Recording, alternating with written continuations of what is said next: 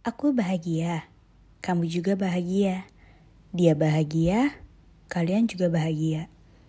Gimana caranya kita bahagia? Adakah teori dan rumus untuk bahagia? Banyak cara dan ramuan untuk bahagia. Tetapi, apakah kalian sadar akan kebahagiaan tersebut? Jangan meminta kebahagiaan pada orang lain jika tidak mau kecewa. Jangan menuntut orang lain untuk membuat kita bahagia. Karena yang berhak membuat bahagia atas kita adalah diri kita sendiri.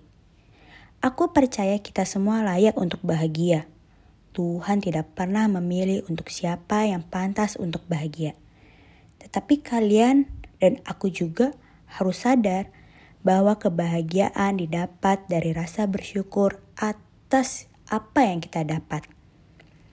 So let's be happy for all we got.